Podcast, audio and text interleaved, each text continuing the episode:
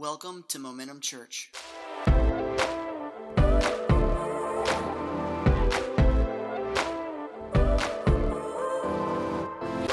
All right. Good morning, everybody. Good to be here today. Amen. Yeah, I'm looking forward to bringing the word to you today. Before we get started, many of you, as you came in, you received a sheet of paper, right? So if you received that sheet of paper, um, awesome. If you didn't for some reason, raise your hand. The ushers, we ran out. They're going to come and find you and bring you that sheet of paper. Keep your hand up till they bring it to you. What I want you to do with that is I want you to, where it has a circle, we're going to do this together. Ready? If it has a, where it has a circle, write your name in that circle.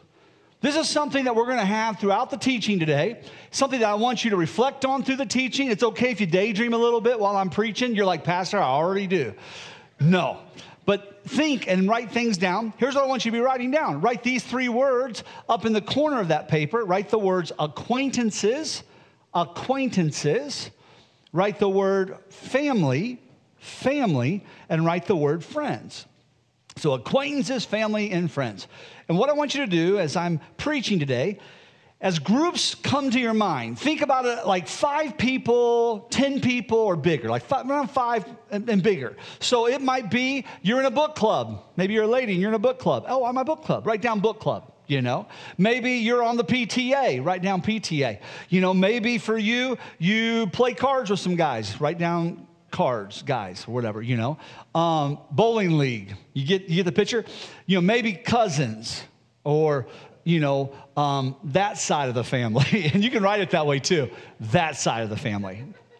No but just write down different groups acquaintances friends and and family groups and then just however many come to you, just begin to write those down now. And as we get into the teaching here, um, as you're doing that, I'm just going to tell you a little story. Years ago, it'll be 17 years this April, Jared Hager, Pastor Jared, and myself, we moved to Georgia to plant Momentum Church. And we got a duplex over in Acworth. And the idea was we would live there about a month and get his wife and child here. And then the next month, we would get my family here. We would come early, get things set up for the church, you know, get some, he start, he, I started a little side business and he got a job. And so we would have some finances before our family got here. Well, that's what's going on. So it's just Jared and I in this duplex, and it's over in Acworth, and I hear a knock on the door. And so on a Saturday morning, there's a knock on the door. Who is that going to be? Jehovah's Witnesses, I would hope. Maybe, maybe the Mormons. I, I looked through the peek hole you know, and white shirt, tie, they did not have. So then I was like, oh my gosh, it's not the JW, it's not the Mormons, it's worse. Baptists. Just kidding. My mother did not like that joke in the first service. She was here. My mother was raised Baptist, and um, that's not funny, Ross Allen. That's not funny. So, yeah, it is. Um, so they come to the door, and the one man asks this question, and raise your hand if you've heard this question before. Do you know where you will spend eternity should you die today? Yep. How many's heard that question before? How many heard it on a door stoop? Yeah, some of you, some of you. And I'm just like, there's no pretext. Like, hi, I'm Ross. Like, you like I kind of want pretext. You're talking about my eternal soul, and this is the first thing out your mouth. You know, it's not, hi, I'm Bob. Are you going to hell or heaven? you know, I didn't even get Bob. And so um, he says this question, and, and I was like, oh, yeah, yeah, yeah, no, I'm saved. And he's like, looks at me, and I said, yeah, I'm saved. I'm born again. I'm a believer in Jesus, you know? And throughout the conversation, I did find out he was a pastor, and the young man with him was his youth pastor. I won't say what church, but, but you know, I let him know clearly when I, I'm saved. I'm a believer in Jesus. I'm born again. I even said, I'm born again. You know, I want him to be sure I was, you know, getting it. And, um, and he goes, Well, how can you be sure?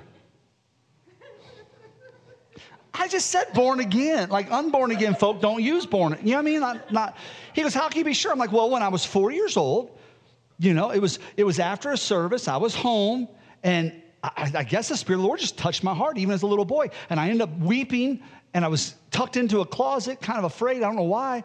And God just visited my heart, and I gave my life to Jesus, and I came out and I told my mama, I'm just like you and daddy and Tammy now. I got Jesus living in my heart too. And, and I came out and testified about my salvation experience to my mom, and I'm crying. And he said, Well, tears don't mean you're saved.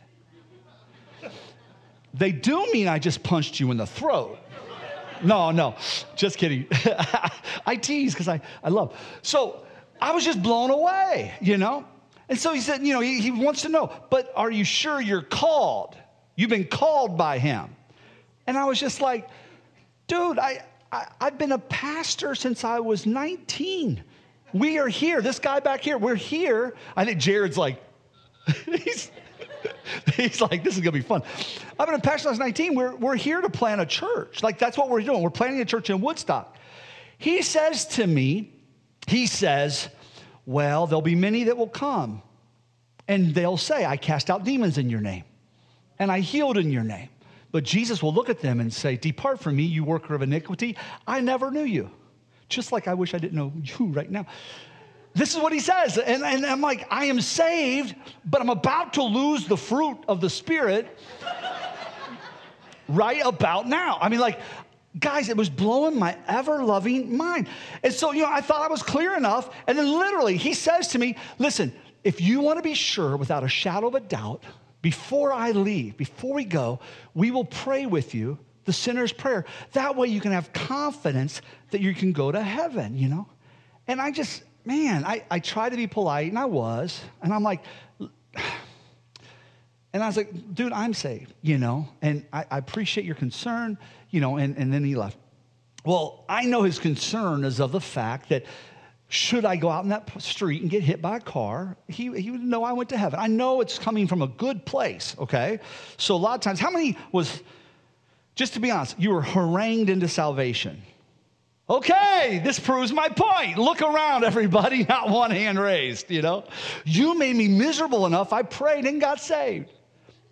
The Bible doesn't say that, does it? It says the goodness of God draws you to repentance, you know? Conviction, too. I mean, there's times, man, that, that, that, that the fear of the Lord will get on you, you know, and that's a good thing. But this was just one of those things to where I know it's a model, and I'm not saying that model is wrong. There are people that have truly come to faith in Christ by people knocking on doors, okay? So I'm not saying it's wrong. What I'm saying is I don't see it in the Bible. And I want to look at a story today because I think it will affect us in our lives on how we will reach the people on that paper. Because the people on your paper are important. They're not just important to you, they're important to Jesus, you know?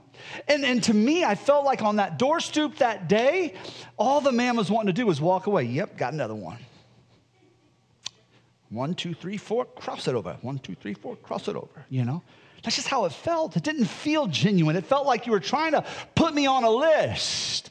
And when I told you I was on the list, that wasn't good enough because I wasn't on your list. Boy. So, all I'm getting at is there's a better way to do evangelism. And we're going to walk into this next passage of John, chapter one. Let's stand to our feet. And the first part, I want to give a little context and a little bit of historical background.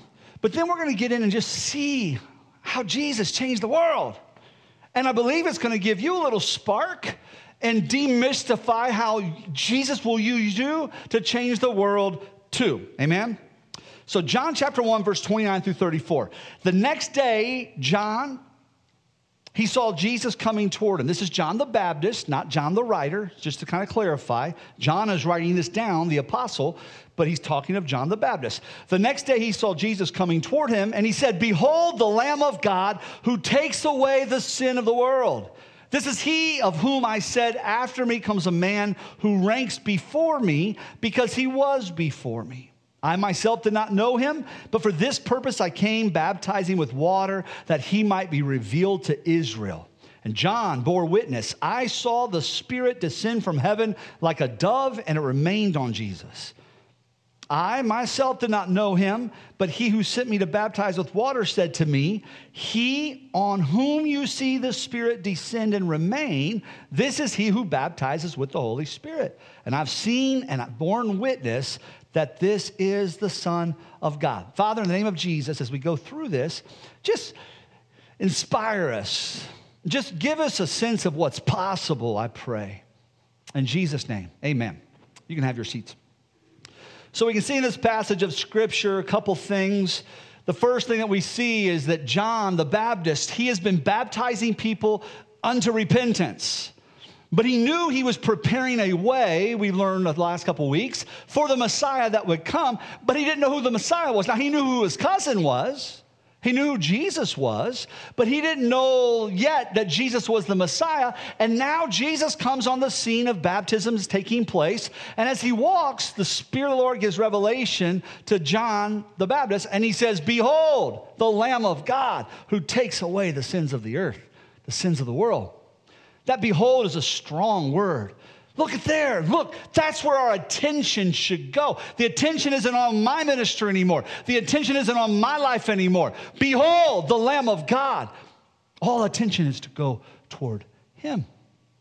And then what's so powerful and beautiful in the midst of this, the power of the Holy Spirit comes through the form of a dove and rests upon Jesus. And we understand that that was the beginning of Jesus' ministry, that anointing from God. Because when Jesus was in the earth, he was 100% man, but also 100% God. And it wasn't until he was 30 at this time that that anointing to do the work that he was called to do on the earth came. Now, doesn't mean that he wasn't pre incarnate, he has always been. It's just in that moment, that flesh, who he is in the earth, at that moment, 100% man, 100% God, at that moment, an anointing came upon him to do that work. Isn't that neat? He's always been Christ. He's always been the anointed one. The Bible even says he was the lamb slain before the foundations of the earth. All right? But in that moment, revelation came to John, and he knew this is the Messiah. This is the Son of God. This is the one that we've been hoping for. This is what my ministry has been preparing and pointing people to. Pointing people to the Lamb of God. Now, that word, Lamb of God, would have not been foreign to the people of this day. The Jewish people of this day, their minds would go to different scriptures that would point out what the Lamb of God was referencing. And most commentaries will speak of three areas that it's referencing. The first is apo- I, I can't talk. The first is apocalyptic literature. So, in Jewish apocalyptic, like end time literature, there was a picture of a lamb. They called it the apocalyptic lamb. And that Jesus would come as a lamb, or the Messiah would come like a lamb, and that his power would defeat the forces of evil. And we can see that actually in Revelation 17, where the messianic warrior appears in Revelation as a lamb and he triumphs over the beast and the armies, okay? So that's one thing. It's like, this is a sign of the end times. So when John says, Behold, the Lamb of God, there'd be a mind thought that, oh, could that be the Messiah? This is like the end times are coming. And they were, in a sense. But, Pastor, it's been 2,000 years. Yeah, it's the church age, but the end of an age where the church wasn't on the earth was coming. It was there. The kingdom of God now present amongst us because Jesus is amongst us. Number two, it would point to the suffering servant. So, the idea of this lamb, um, the, another name for the word, the lamb in, in the original language, can actually point to the word servant. And so it points to this suffering servant. Some say that this word means it can mean servant, and like Isaiah 53 talks about the suffering servant. And, and surely he has borne our griefs and carried our sorrows. So, so the suffering servant, if you look in the Old Testament, this lamb would be sacrificed for the sins of the world. And it would, or for the sins of the world, but for that moment. And it was an imperfect sacrifice because it had to happen over and over and over. And it goes all the way back to Adam and Eve in the garden when the animal had to be sacrificed so that the skins of that animal could cover their nakedness. Blood is shed as an atonement at that point for their sins. And that followed into the Jewish religion to where animals would be sacrificed to cover their sins. So this is pointing to that, that sacrifice. But it's pointing to the one that truly has come to bear all burden the one that has come to bear the griefs of sin.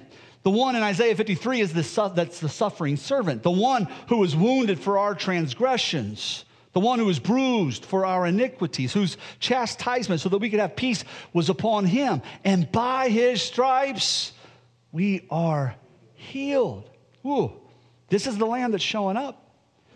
And so that would be something in their mind, that, that, that, that, that picture of one that bears the grief, that sin offering that covers the sin. But Jesus is the sin offering.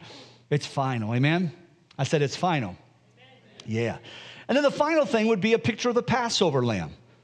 In Exodus chapter 12, you can see the story of God bringing the Israelites out of Egypt And God speaks to them to put a lamb and take its blood and to cover the doorpost and the lintel with, with, with, um, with, um, with blood. And that way, when it was time for the, the, the death angel to fly over, it would not harm those, those Jewish people. It says, The blood shall be a sign for you on the houses where you are. And when I see the blood, I will pass over you, and no plague will befall you to destroy you when I strike the land of Egypt. That was the final plague that allowed them to be set free to pursue going to the promised land.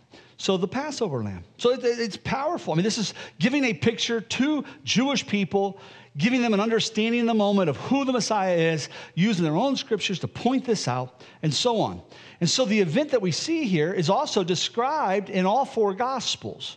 So the baptism of Jesus is in all four Gospels, but only in the Gospel of Luke do you see God saying, This is my beloved Son, in whom I am well pleased. What's powerful is that John receives an inner witness that Jesus is the Messiah and speaks it. But then what's neat is God Himself verified. God Himself said, This is my Son in whom I'm well pleased. That's awesome. So it wasn't just man, this voice comes and they hear it and they witness it. And God Himself, the testimony that John had, actually rested on God's own declaration. I think some of us need to hold on to testimonies like that more often.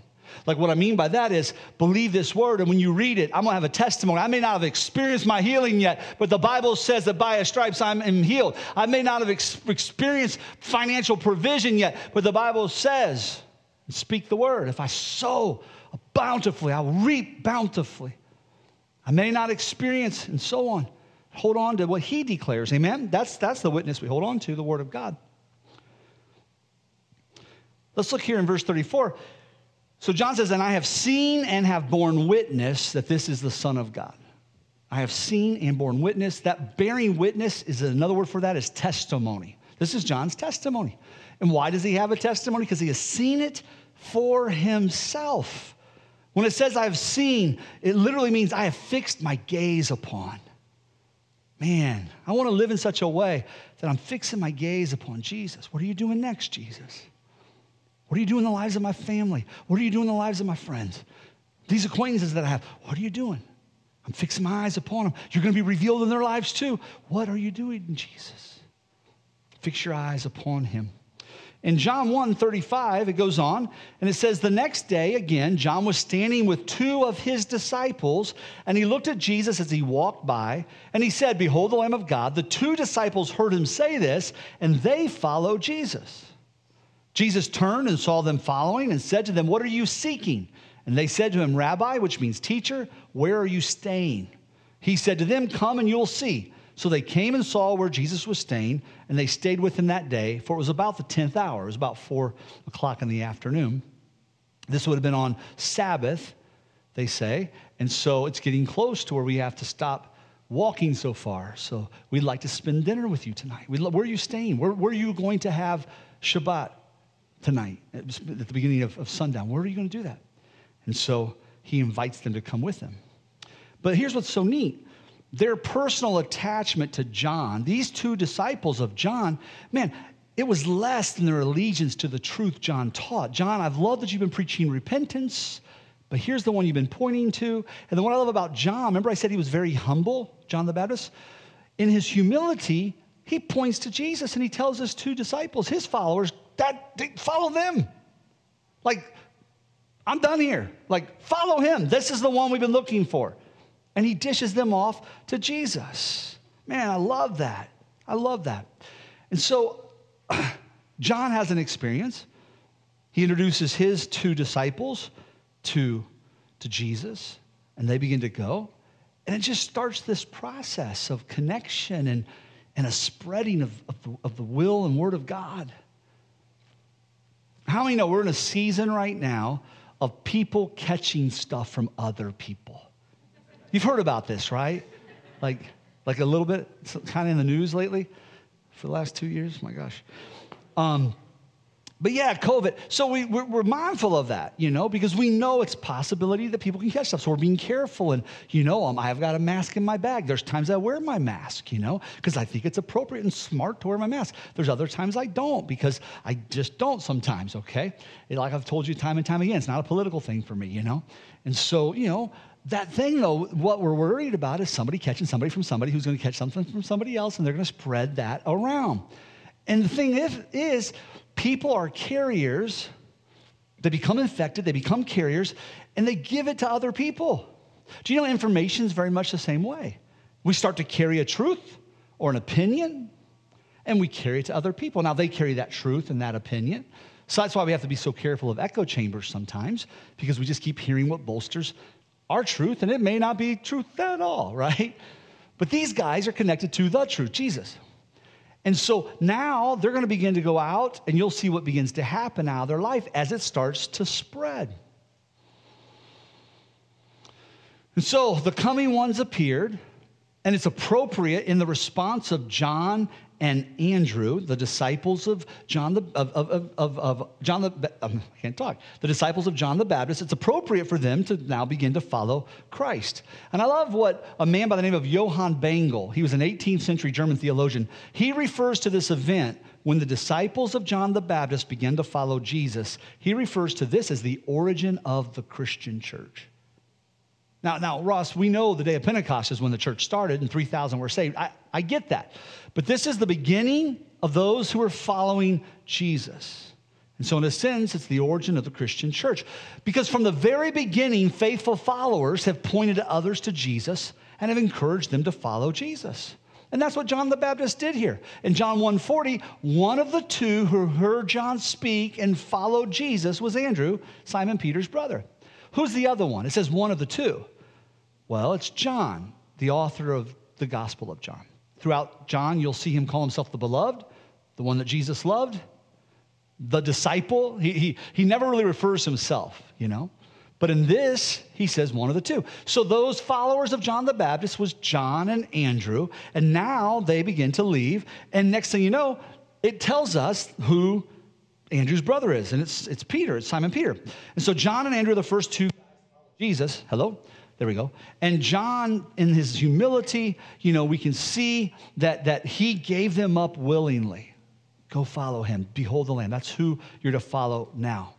And these men, their desire is to, to go and be with Jesus. What do you want to do? Well, come hang out. Can we go where you're staying? You come stay, come where I'm staying. It just sounds like they're going to hang out, right? Because it's what's happening. How many, how many, what's one of the most important things in our life to have? One of the most important things that brings enjoyment to life friendship. Amen? Just having good friends.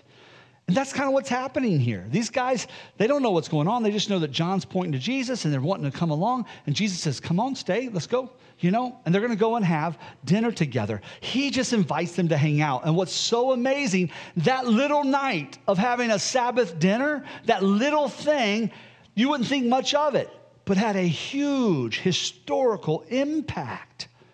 I could see years and years later, before these men were, were martyred, you know, it's like, well, how were you a part of that, that church that on the first day it opened, 3,000 people were attending?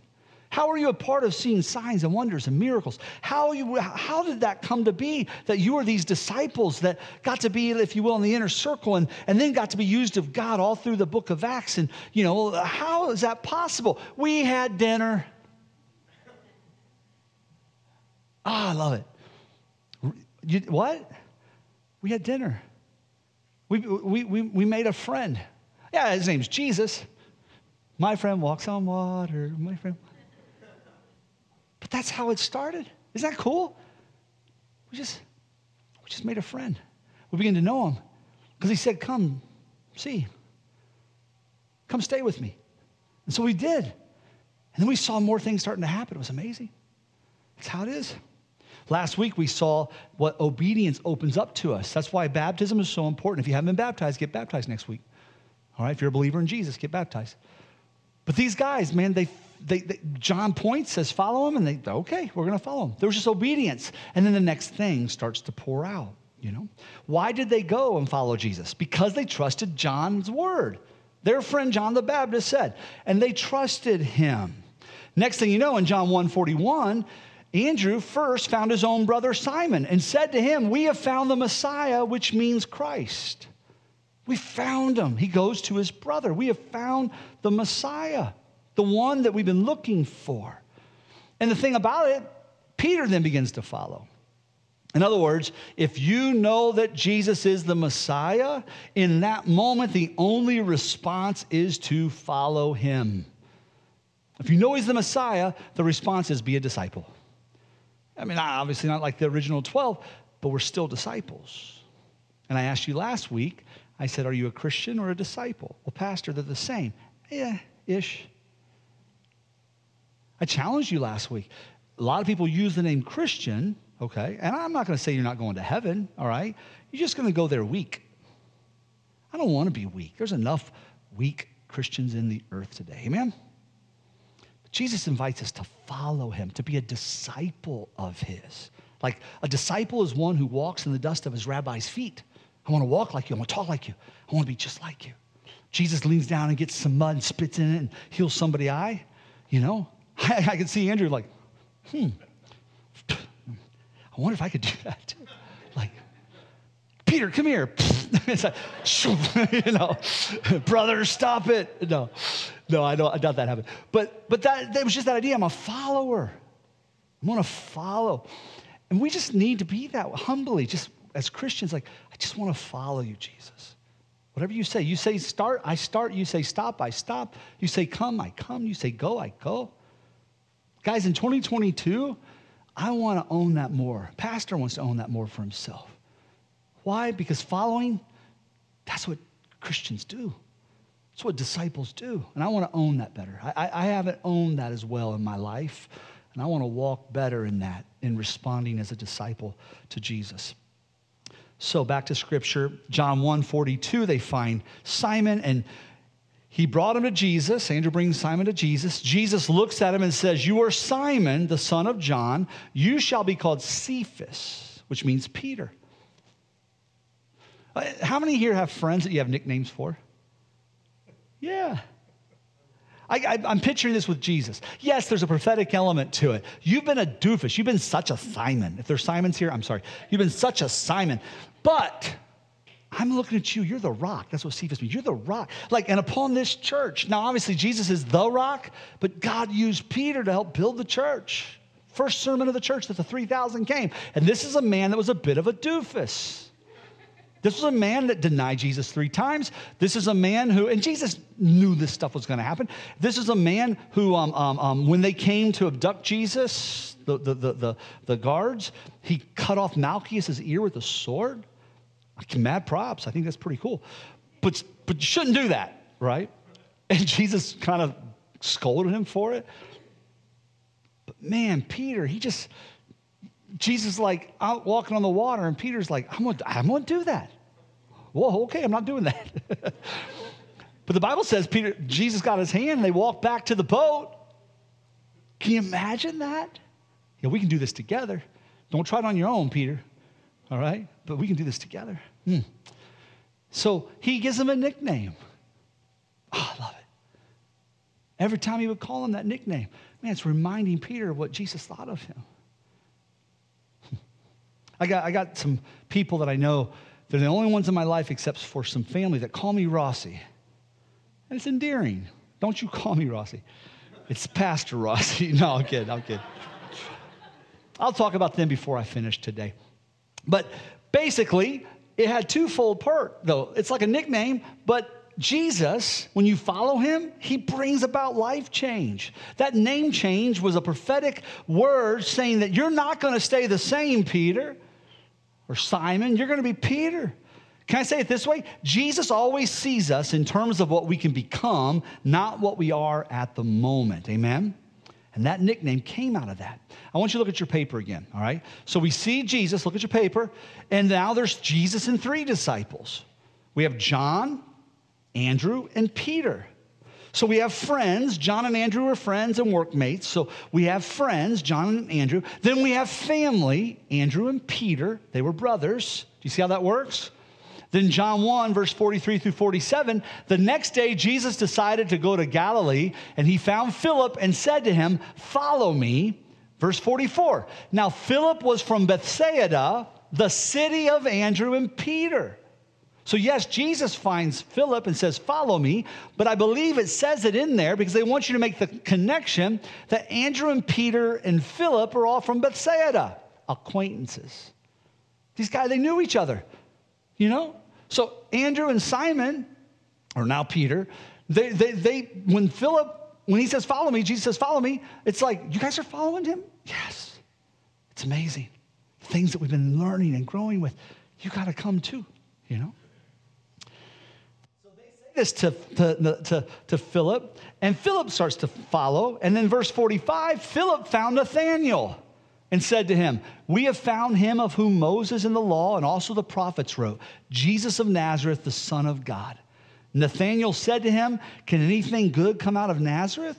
Philip said to him, Now catch us again. We keep hearing this. Come and see. Oh, it's so good. Come and see. And Jesus saw Nathanael coming toward him and said of him, Behold, an Israelite indeed, in whom there is no deceit. As soon as Philip became a disciple, Philip became an evangelist. Literally, he comes to Jesus and instantly he goes and finds Nathanael. I don't know if you realize this. I, you may have thought that it was just Jesus coming up to people. Follow me, follow me, follow me, follow me, follow me, follow me. No, no, no. Jesus, man, he infects these guys with life, and they start to spread this life. And Jesus welcomes them all to come. I, love that Nathanael asked, Can anything good come out of, out of out of Nazareth? Can anything good? He might as well have been saying, Can anything good come out of Alabama? You know? I had somebody text me right after service, and um, they said, my, my family watches every week from Alabama. So I want to apologize. If I was preaching this in Ohio, I promise you I'd have said Michigan. I would have. Now I'm hoping I've offended two states. No, I'm kidding. No, but but does it? And here's the thing I think is so powerful about this, because yeah, you've got people who have no deceit like Nathanael, but then you've got these other guys like Peter. And I just want to tell you, when he says, "Can anything good come out of Nazareth?" It's like, no, yes, God sees and redeems the dismissed. He sees and redeems the discounted, and he sees and redeems the disenchanted. That's you, that's me. And even God chose for his son, for Jesus to come from Nazareth. Just as a point to say, man, that's some backwater town. I mean, it wasn't backwater town, but that idea, you know? Yeah. Jesus didn't come from a powerful city.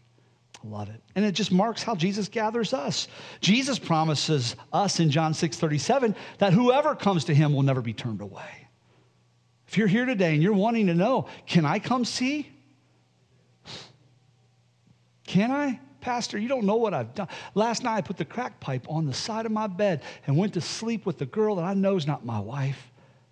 Can I still come see? Yes. Yeah, you can come see. Pastor, you don't know. I've been stealing and embezzling money at work that nobody knows. I haven't told even my wife. Can I come see? Yes, you can come see. Pastor, you don't know. I, have been looking at every other thing in the world to bring me peace and happiness. I don't want to go to Jesus because all it reminds me of is the religion, religion of my childhood. Him guys knocking on doors wanting to know if you know today, do you know if you'll go to heaven or hell? And all I can think of is, I don't want to be one of those guys. Can I come and see? You can come and see. Amen? I don't know about you. I want to give God praise for that. Amen? I do. Whew. So the two disciples, they go with Jesus, they spend the day with him, you know, and then they begin to, to meet the other people and it starts to grow and grow more. Verse 48 Nathanael said to him, How do you know me? And Jesus answered him, Before Philip called you, when you were under the fig tree, I saw you. So there was a prophetic edge Jesus saw Nathanael under a fig tree. At that time, a student of the word of Torah would study in the heat of the day under fig trees. So, this is a man who is studying. I believe he's studying God's word. I also believe he is studying out of the book of Genesis. I'll tell you why in a second. But he is studying the word of God, and God sees a hungry man who, in whom is no deceit. The opposite of Peter, right? All the spectrums. Nathanael is under the tree. He sees him. You will see even greater things than these. You think it's impressive that I saw you under the tree? Wait till you see what you're going to see. And he said to him, Truly I say to you, you will see heaven open and the angels of God ascending and descending on the Son of Man. So he sees Nathanael under a tree. He sees Peter as a rough fisherman. Nathan is this keeper, or Nathanael is this keeper of the law. Peter, not so much, right? Together, both are called to follow and see amazing things manifest. What we begin to see here as Jesus is inviting him, um, I believe, like I said, I believe, I'm trying to find the scripture, it's Genesis 28. I believe that what he was seeing was Nathanael studying Genesis 28 under the tree. And the reason why is because that's the story of Jacob who saw the ladder or the stairway with angels ascending and descending between heaven and hell, or heaven and earth. And I believe that when Jesus looked at him and said, I see you, and you're a man with no deceit. Well, Jacob was known as a man who was a deceiver, full of deceit. God still used him to build an amazing nation, all right? And he saw heaven and, earth, and he saw the angels going before the open heaven and the earth. And now he's looking to this man and saying, You have no deceit. You're, you're faithful, faithful to the law. Hungry, but you're missing something. You're missing an open heaven. And I'm going to be the bridge, the mediator between God and this earth. I'm going to be the one that will open all. And oh my word, Nathanael, you thought it was neat that I could see you under the tree. You just wait to see what we're going to see. Because when there's an open heaven, we just sung about it. Amen? Powerful things can happen. And so that's, that's what's going on here. He's tying it back to, to Genesis.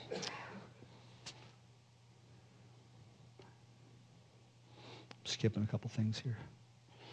And so we can see one final thing in that passage of Scripture where he says that you, you are the Son of God, you are the King of Israel. Nathanael's recognizing very, very prominent messianic titles for Jesus. They're actually both shared in Psalms 2, verse 6 and 7.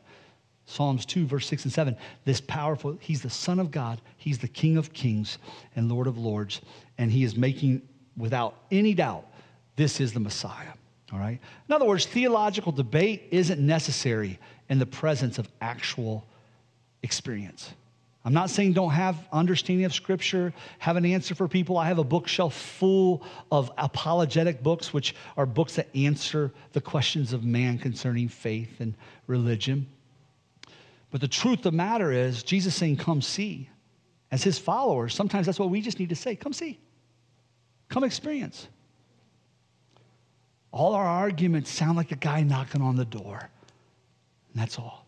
But our experiences, people cannot argue with those experiences. How wise it is to point honest inquirers to a personal acquaintance with Jesus rather than to burden them with a detailed explanation of non essentials.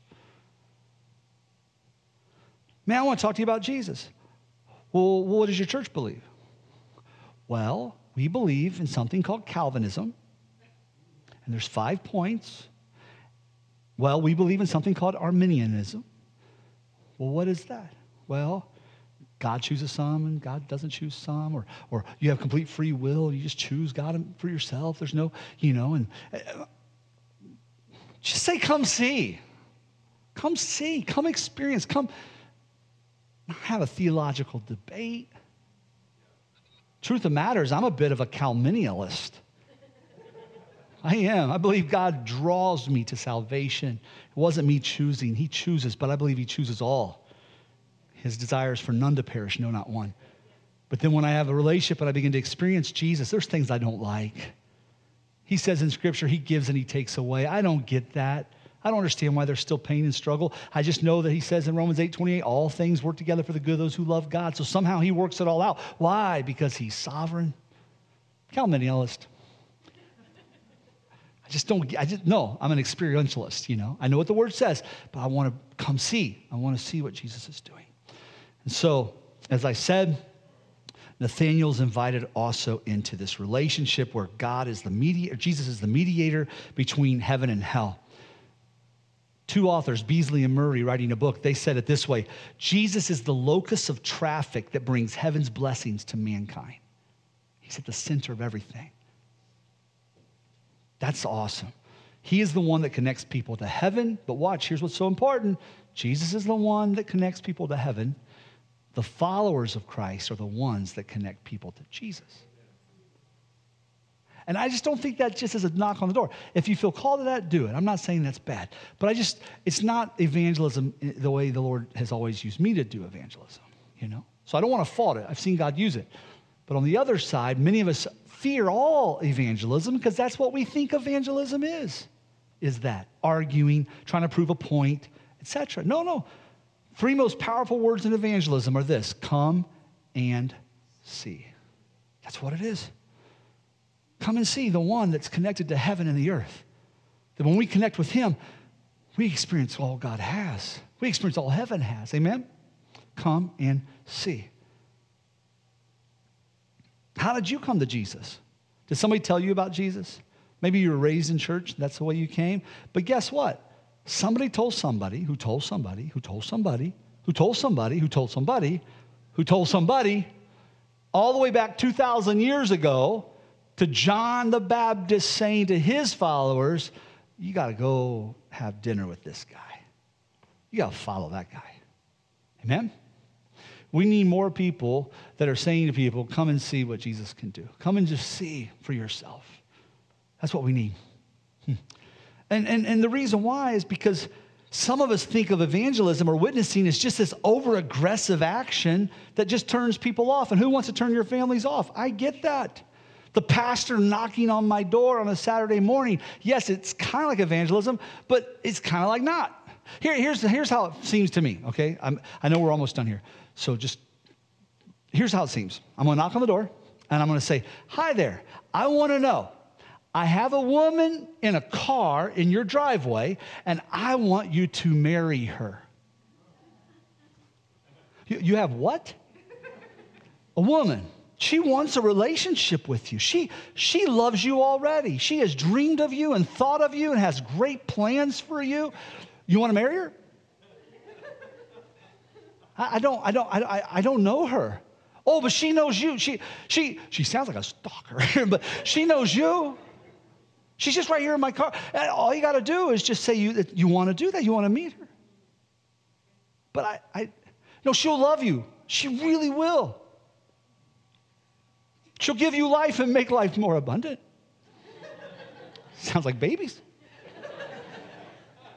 and she's in your car in the driveway. Yeah, she's right, right.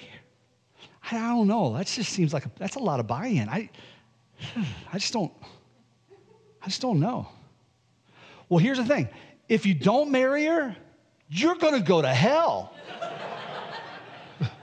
Some people are married like, I've been there a long time already. No, no. Isn't that strange? Is that weird? Is that that's just weird? I wonder if evangelism would sound more like, hey, this girl, she's been wanting to meet you. would you like to come down and here, come and see? you know? I mean, just like if I was a single guy, how many single guys would go and see?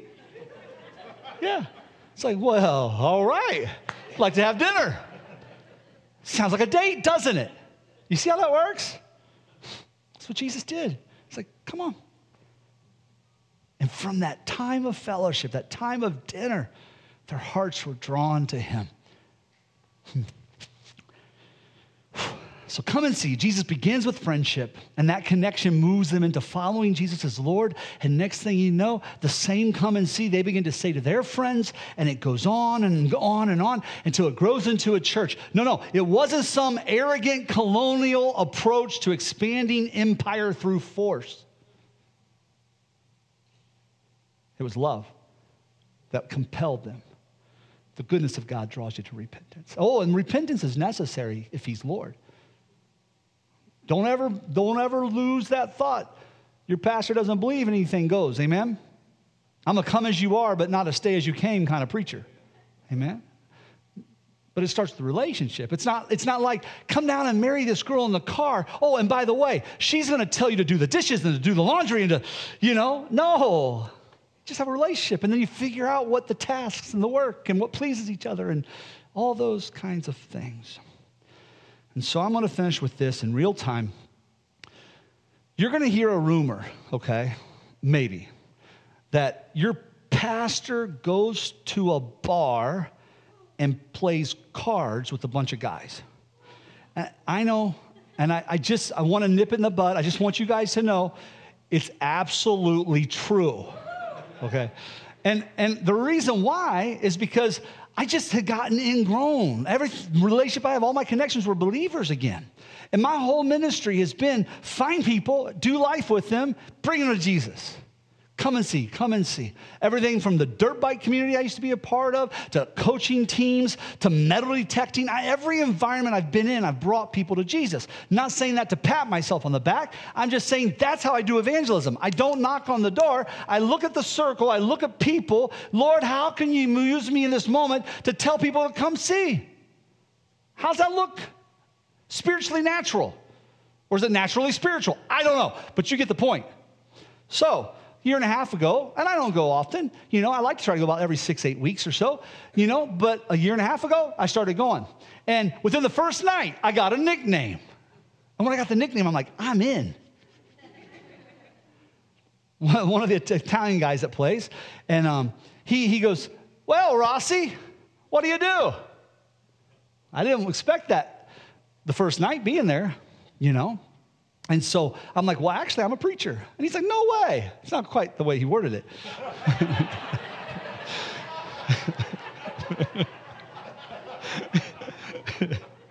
and so, long story short, I knew I had a win that night, and, and I did. So I was, I was like, thank you, Lord, giving me some street cred up in here. but it just grew into some relationships that were really cool, you know? And, and year or so ago, nine months ago, I say it was, one of the guys comes to me privately. Hey, my wife has cancer. Can you be praying for her? Oh, yeah, let's pray. I believe in prayer. Let's pray right now. You know, so we pray. I start praying. And, um, you know, it's just little things like that. So what ends up happening is we're at a wedding, and he's like, hey, don't go away. I'll be right back. I'm going to introduce my wife. He brings her, and he says, hey, this is the preacher that's been praying for your healing. And she let me know that she's coming through it with flying colors. Praise the Lord. And I explained in that moment, you know, man, just been praying to Jesus. I, Jesus does things like that, man, you know, and, and it's just those kinds of conversations. So I'm saying all that to say I look for opportunities to pour, you know. Pastor Brantley, I'm glad he doesn't go to the bar and play cards. Don't do that. That's my shtick. No.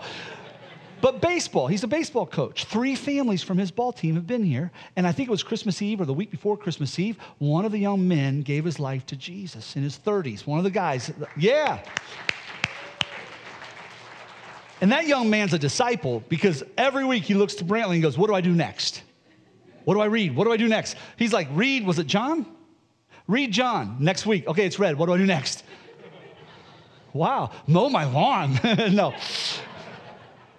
And so, man, when you have those relationships and Jesus in mind, that's all it is. It's just saying, come and see. And so, you know, last week I had a migraine one day, and I prayed and it went away. Guess what that is? That's witnessing material. Because I guarantee you, I'll be with those guys or somebody that's not a believer, and they're gonna be sick. Man, my head's just been killing me all day. Hey, three weeks ago, I had a migraine start. Usually it puts me in the bed, but I just felt like I was supposed to pray. So I asked Jesus to heal me. 10 minutes later, it went away. I believe in healing. Can I pray with you? And guess what? Jesus is going to heal them. And the headache's going to go away. And they're going to be like, wow, that works. He does. But it's not about that, it's about a relationship.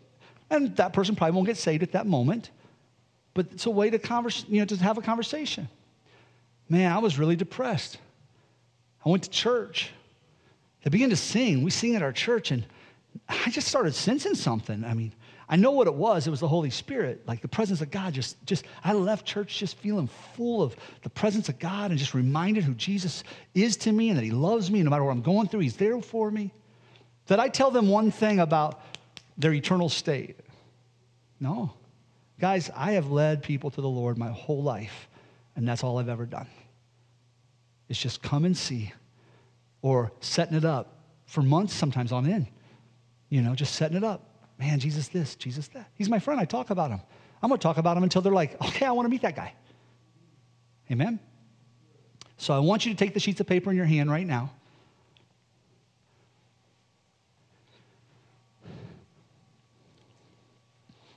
Joe, today, that had the miracle in his shoulder, that's Brian's cousin.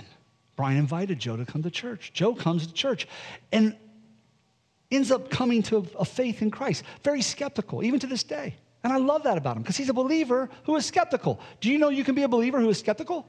Yeah. But God's always showing himself. Come and see, Joe. Come and see, Joe. And so now there was the opportunity. Brian invites Joe. Joe begins to go and grow in the Lord. And here's an opportunity for Jesus to say, That's who I am. You know? Just naturally supernatural. So hold those in your hand and begin to pray about God, how am I going to be able to connect with these people in my life? And just look for opportunities. You don't have to force it. God, create these opportunities for me just to share you naturally, supernatural, and to be able to say, Come and see. Powerful evangelism. It worked for Jesus. I think it can work for us in our family, friends, and acquaintances' lives. Amen? Let's pray. Jesus, I thank you for my friends. I thank you, you have drawn us. And I do thank you, you co labor with your disciples to encourage others to come follow you.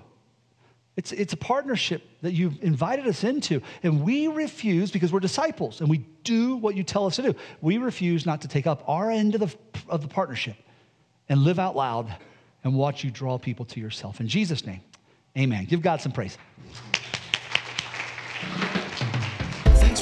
For this week's message. For more information, please check out www.momentumchurch.tv.